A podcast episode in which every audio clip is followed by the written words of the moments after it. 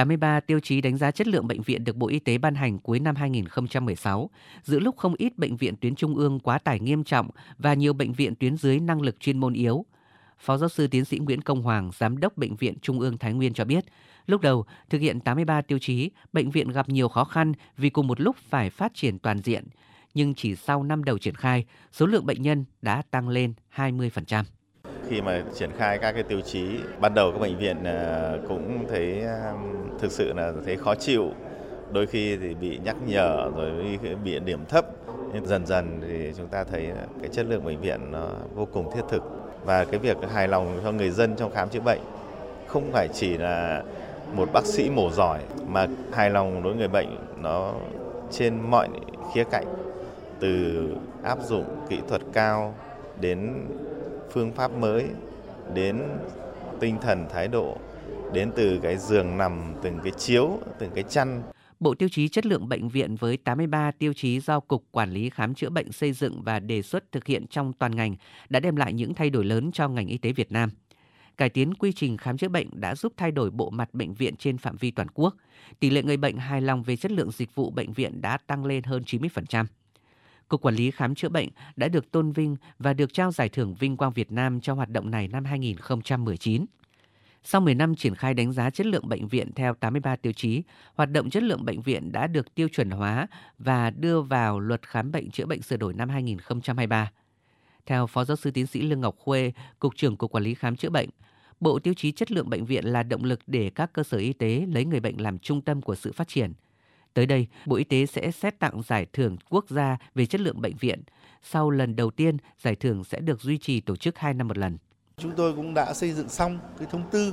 để hướng dẫn về trao giải chất thưởng bệnh viện. Và các giải thưởng này chia ra các cái nhóm khác nhau trong hoạt động quản lý, quản trị của bệnh viện. Kể cả từ những vấn đề về phát triển chuyên môn cho đến những vấn đề quản lý, quản trị hệ thống ờ, bệnh án điện tử, bệnh viện thông minh, cải tiến chất lượng về vấn đề chăm sóc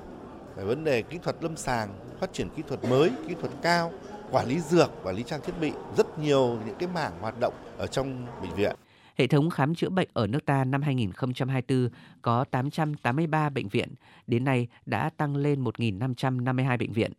Từ một nền y học còn lạc hậu gặp nhiều khó khăn, đến nay hệ thống khám chữa bệnh đã có những bước phát triển vượt bậc, đã ứng dụng và làm chủ các kỹ thuật ngang tầm thế giới như các kỹ thuật phẫu thuật tim hở, phẫu thuật nội soi, phẫu thuật nội soi nhi khoa, ghép giác mạc, các kỹ thuật can thiệp tim mạch, thụ tinh trong ống nghiệm, ghép tạng, ghép tế bào gốc, ghép đa tạng lấy từ người cho chết não,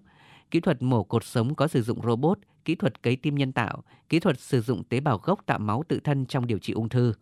Trong đó có nhiều chuyên ngành lĩnh vực y khoa do chính các bác sĩ Việt Nam làm thầy chuyển giao kỹ thuật cho các bác sĩ các nước trên thế giới. Các kỹ thuật này đã và đang tiếp tục được chuyển giao từ các chuyên gia của bệnh viện tuyến trung ương, bệnh viện tuyến trên tới bệnh viện các địa phương trong cả nước. Bộ trưởng Bộ Y tế Đào Hồng Lan khẳng định, lĩnh vực khám chữa bệnh là một trong hai trụ cột chuyên môn quan trọng nhất của ngành y tế. Hệ thống đã đổi mới phương thức đánh giá chất lượng bệnh viện từ việc triển khai thí điểm 83 tiêu chí chất lượng bệnh viện được Bộ Y tế ban hành cuối năm 2016. Đến năm 2023 thì nội dung đánh giá công nhận chất lượng đã được đưa vào luật khám bệnh chữa bệnh. Việc đổi mới này đã góp phần quan trọng nâng cao chất lượng khám chữa bệnh. Các bệnh viện trên toàn quốc đa số đã triển khai áp dụng và tích cực triển khai. Thành quả lớn nhất chính là niềm tin và sự hài lòng của người bệnh và 100 triệu người dân vào hệ thống khám chữa bệnh Việt Nam.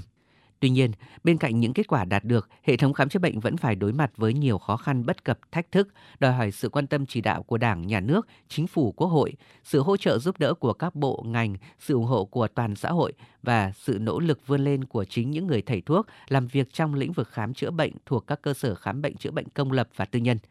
Thực tế đang đòi hỏi cả hệ thống khám bệnh chữa bệnh cần tiếp tục xây dựng và hoàn thiện cơ chế chính sách về khám bệnh chữa bệnh, hoàn thành tốt kế hoạch xây dựng văn bản hướng dẫn luật khám bệnh chữa bệnh, hoàn thành xây dựng bộ tiêu chí chuẩn chất lượng cơ bản như luật đã quy định.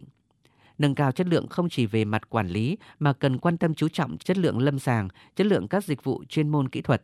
quan tâm phát triển toàn bộ các lĩnh vực như cấp chứng chỉ hành nghề, điều dưỡng, dinh dưỡng, kiểm soát nhiễm khuẩn, phục hồi chức năng, giám định, đặc biệt là công tác an toàn người bệnh. Nâng cao đạo đức nghề nghiệp, đổi mới phong cách thái độ phục vụ hướng tới mục tiêu chăm sóc toàn diện cho người bệnh. Cần đẩy nhanh cải cách hành chính, triển khai đề án 06 của chính phủ, ứng dụng công nghệ thông tin từ quản lý bệnh viện, giám định bảo hiểm y tế, bệnh án điện tử tới chẩn đoán xét nghiệm, khám chữa bệnh từ xa tiếp tục tăng cường các biện pháp giảm quá tải bệnh viện, nâng cao năng lực tuyến dưới thông qua phát triển mạng lưới bệnh viện vệ tinh, tăng cường đào tạo luân phiên cán bộ y tế chuyển giao kỹ thuật cho tuyến dưới, thực hiện liên thông công nhận kết quả xét nghiệm.